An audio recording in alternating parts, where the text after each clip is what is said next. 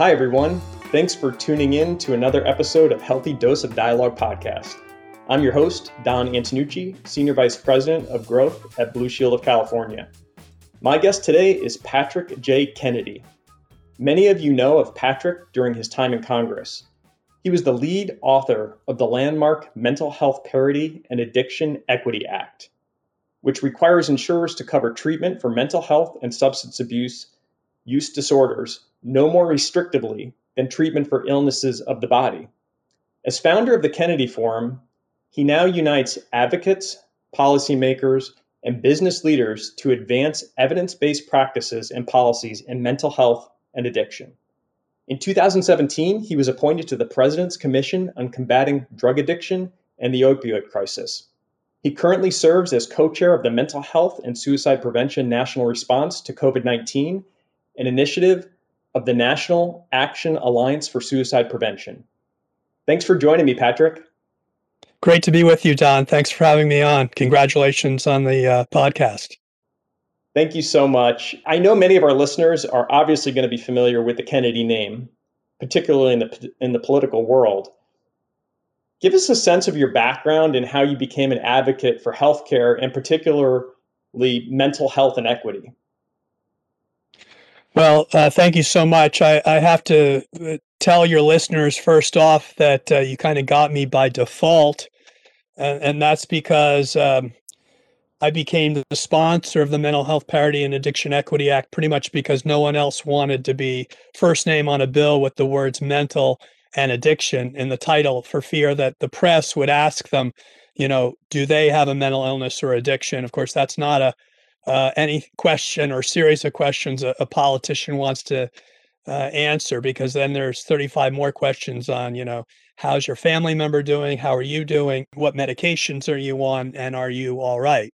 Uh, as i said found myself as the first signature on the bill uh, when i was the youngest member of congress at the age of 27 from the smallest state in the country rhode island in the minority party which should give your listeners a sense that um, I was the lowest lowest guy on the totem pole, and yet I got to put my name first, which is so contrary to the way Congress works. Because if it's a big bill, as this should have been a big bill, and it is a big bill in terms of its um, kind of landmark um, reform and change to ensure that the brain is included in insurance coverage, um, you would think that you'd have all the senior members fighting over who gets to have the pride of authorship and and this was one bill which just is another sign of stigma that uh, no one really quite wanted to be that far on front on. I got to be the sponsor because i had been in treatment myself as a 17 year old and the guy that i was in drug treatment with uh,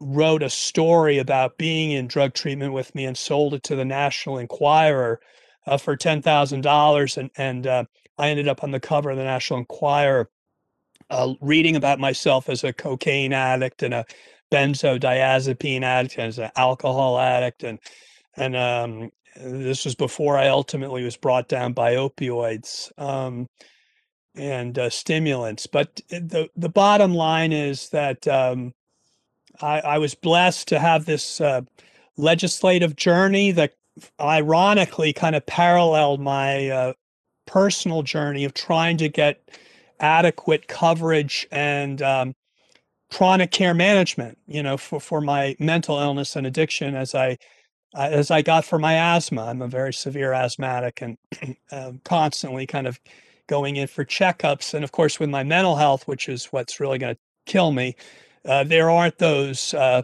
protocols in place in, in, in healthcare to stay on top of my mental health like like my physical health. And I and I learned that most kind of um, graphically when I got out of Congress because my mental illness was uh, was progressing as as it will always do for any one of these illnesses. These are progressive illnesses, and they'll never get better with time unless you uh, you know rest the illness and get into treatment and, and recovery.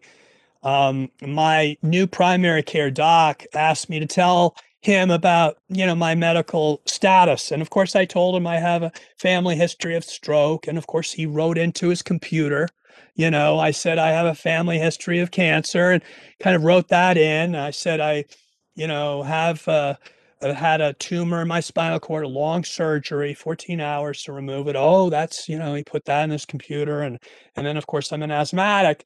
And, but most importantly, I'm an addict. I'm a, someone who's been addicted to opioids and alcohol and any, any mood or mind altering substance I've ever been given. So at the conclusion, all he did was want to look at the scar in my back and he wanted to uh, ask me how much I took my rescue inhaler.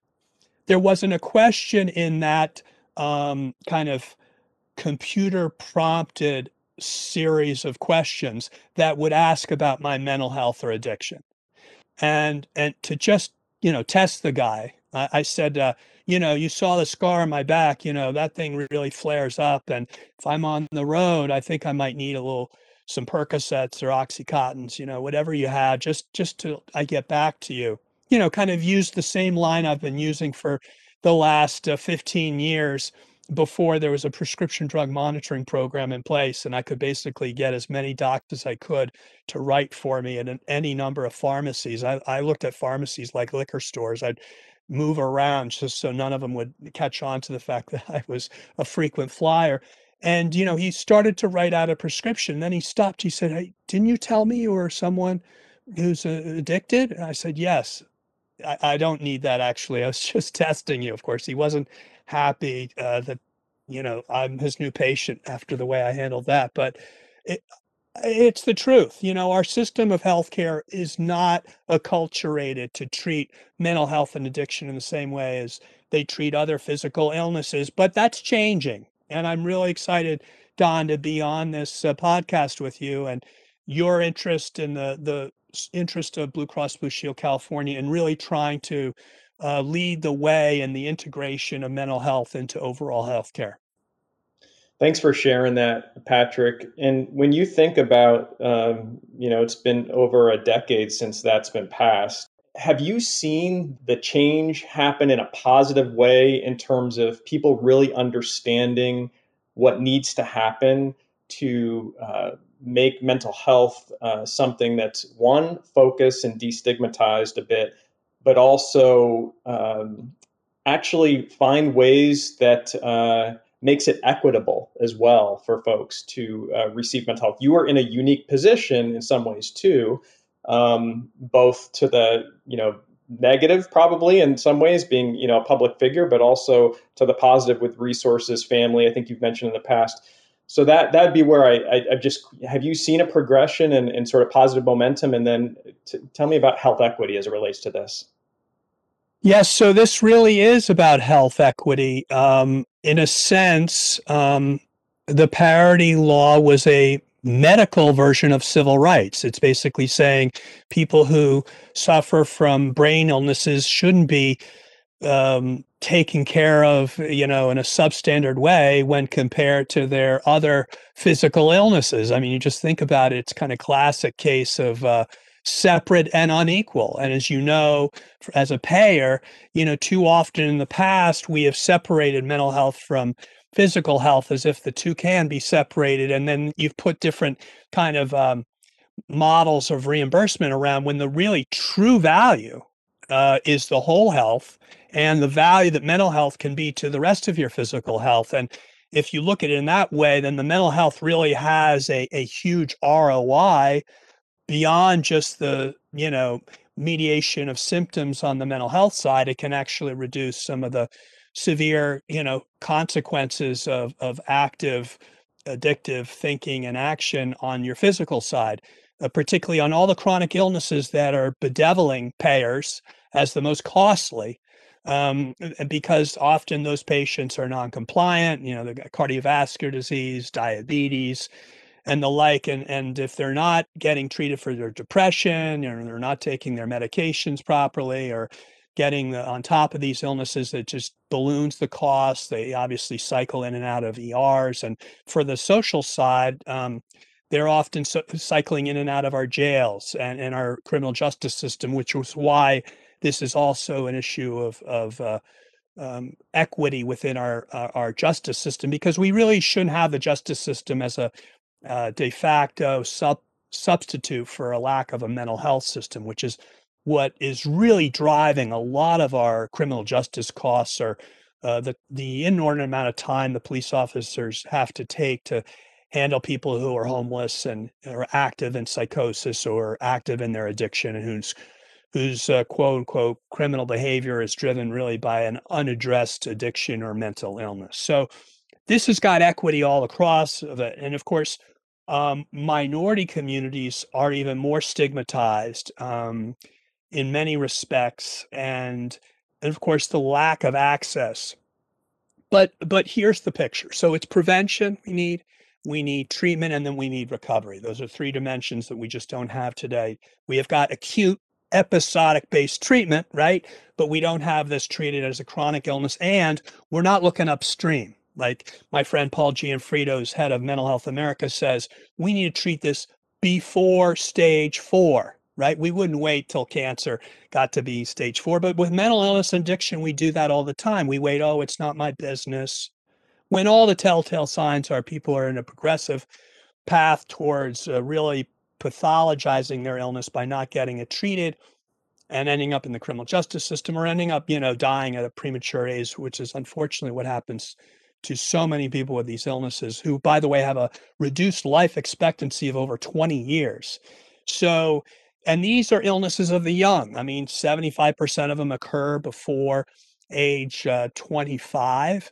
And so, really, the answer lies going upstream. And uh, now we have the back to school dollars coming down. And it's clear if our kids are not learning social emotional skills, stress management, coping mechanism sc- skills early in life, then they they have maladaptive responses to the stress by the way which includes you know overexposure to technology and the lack of real human connection. And of course this pandemic which has thrown everybody off but our kids have really been adversely impacted dramatically so in this last uh, two years yeah, thank, thanks for sharing that. And I, I just want to mention too, um, you know, on your piece on equity, you actually you tweeted something today, and I retweeted it around cultural humility is a key to healing racial trauma. And I thought that was a really uh, good article that that absolutely ties with mental health. And then on your point around uh, children, um, you know, we know that uh, stat I was looking at is that one in five U.S. adults live with a mental illness, and with young adults, you know, even age 18 to 25, um, they've got the highest prevalence of mental illness, you know, which is close to 30 percent. Uh, and I, I, would say that one thing I'm particularly proud of uh, at Blue Shield of California that that we're working on is something that's called the uh, the Blue Sky Initiative, and what that is is basically it's ways to support mental health for California middle and high school students. And it's uh, it's something where we've you know been able to have more than 450 students receive counseling. You know, 800 teachers have been trained in mental health awareness. So it's a huge um, important focus area for us as well. And I think the pandemic, and, and this is kind of where I wanted to go to next, is has really I think pre-pandemic mental health was a big issue in healthcare, and there was a lot of focus, whether it was employers or children. Now with the pandemic, I mean, it's just accelerated with isolation and you know all the things that come with the stress and and and the different ways people are working and living. Can you speak a little bit about what you've seen um, with the pandemic as it relates to mental health? Well, let me uh, thank you for that work on the blue skies and focusing on our kids. My wife is a uh, veteran in the public school system, uh, 14 years as a public school teacher, and uh, she can tell you that her colleagues uh, are ill equipped to dealing with all the challenges that their students are bringing to school, most notably trauma. And of course, this last year has been a collective trauma on all kids, but this on top of what a lot of kids have uh, always been bringing to school as a result of poverty and exposure to violence and coming from a home where there may also be addiction and mental illness in the home you know we're really leaving our kids behind at an age where we can't afford. What we really need to do is change our education system to ensure that social emotional learning is embedded in education. I mean think of it you know you ch- test your eyesight you know because you can't learn if you're not looking and seeing when reading. You're testing your hearing because if you can't hear you can't learn well, if your amygdala is on fire because of trauma, you're not going to be able to learn either. So, why aren't we screening for that every s- school year? Why aren't we embedding in, in education the ability for us to have uh, the ability to absorb information, which is directly related to how much of our mental health is, is, is intact? So mindfulness and all that stuff. So I would just say, you know, there's a political movement. I'm not talking Democrat, or Republican, but just generally, if we're smart about this as a nation, we should move quickly in this direction. And of course, if California leads the way, as it has on so many progressive uh, initiatives, that would be great for our country. But even still, I'd encourage you with your Association of Blues, uh, Kim Keck, who runs your National Association's former Rhode Island head of Blue Cross Blue Shield, great friend, great dynamic leader I mean, this is the kind of stuff that as payers, you need to get ahead of because what? All these kids are going to grow up and be, you know, hopefully subscribers of yours, right? But whether they're yours or your other payers, all of us collectively, including the biggest payer of all, which is the federal government, have an interest in getting in early to pay for these things, which may not be incented in the current financial reimbursement system, which is what we need to look at because if we don't get in early, there's not going to be enough money to pay our way out of trying to correct all those kids who we could have saved from going off the end, uh, but who we knew we were going to be too late to if we waited till their 20s in order to wrap our arms around them. So I'm all for getting in early. And this pandemic, I think, has highlighted this uh, urgency uh, like no other time in American history. Uh, I was looking at the Kennedy Forum website, and you know, one of the quotes on there is, "We will revolutionize the way mental health care is delivered in America, and create a future where diagnosis and treatment covers the brain and the body." Tell us more about that vision, and uh, share more about the work that the Kennedy Forum is doing that you're particularly proud of. So um, we started the Kennedy Forum on the anniversary of my uncle, President Kennedy, signing the original Community Mental Health Act of 1963, which he signed just shortly before he was assassinated. And he he really pushed that bill because it was my aunt Rosemary, who was, by the way, the real uh, inspiration for the Special Olympics now, which is in 190 plus countries around the world.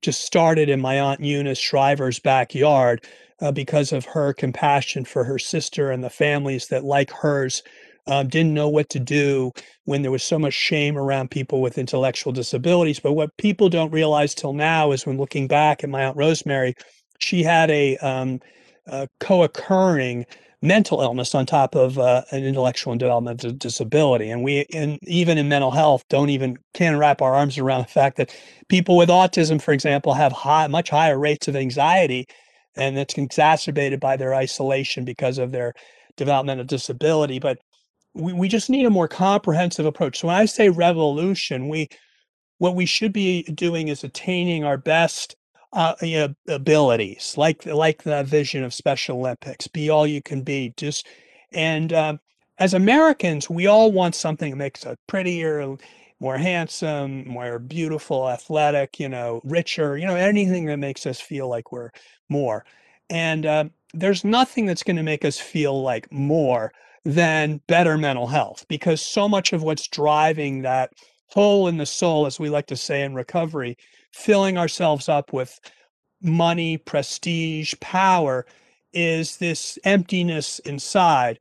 Um, and you know, I really believe like the um, President Kennedy in another venue got it right when you know he started the special forces in the Green Berets, and um, they refer to mental health as a force multiplier. Like who would have thought that that boy, these are the strongest soldiers in our military, but they get more mental health per soldier than any other branch of the military. And you'd say to yourself, well, why do these Green Berets and Navy SEALs you know, they jump out of the planes, they swim underwater without breathing for five miles. They hit the beach. They're speaking six languages. They take out their target. They're reading to their kids by dinner time. Why do they need mental health?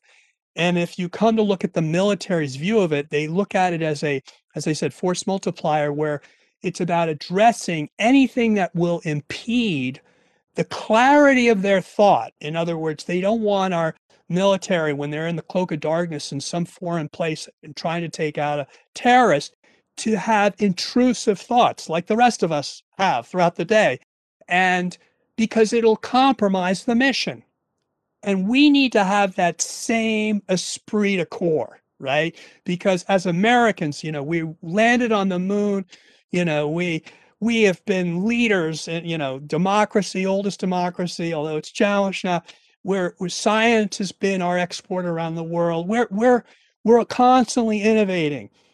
Let's take that entrepreneurial spirit and that esprit de corps and let's go after the single greatest frontier, which is the last medical frontier, and that's neuroscience, our brains. And uh, that's what I think is going to revolutionize our understanding is the fact that our, our neuroscientists are uncovering the mechanisms of action which will help us address neurodegenerative disorders and uh, address um, mental illnesses and addictions. And I don't know about anyone else, but I think that our neuroscientists are like our astronauts of today. They're my heroes. They're the ones that are going to change in the most real way the quality of life of every single one of us through the work they do and and of course those who are mental health providers who are on the front lines trying to bring the latest in evidence-based treatment to their patients this is transformative in the most fundamental way um, and that's where i see this revolution taking place love that so patrick on switching to more of a personal note for you, what's one thing that you've learned during the pandemic that will benefit you in 2021 and beyond? I found that uh, the pandemic grounded me. I was going all the time, every three days, getting on a plane, doing this and that. And uh, I've got five children, 13 and younger. The youngest is two. This uh, grounded me. I'm I'm at home reading to my kids every night had to adjust my whole life and budget and everything else to accommodate but i god did for me what i couldn't do for myself which was get off the merry-go-round. And um, all i would say is that for me i got to practice what i preach. In other words if i believe in our future i got to make sure my kids are on solid um, emotional ground secure in themselves. I think they need to have boundaries so they feel embraced, and um, I, I want to be there for them in their lives. And and and um, I'm I'm looking at the silver lining in this. One of the things that I've done is just really uh, make the gratitude list because, like everyone else, I can kind of feel overwhelmed by uh, the stresses of not getting what I want or losing what I have, as we say in recovery. Thanks for sharing that.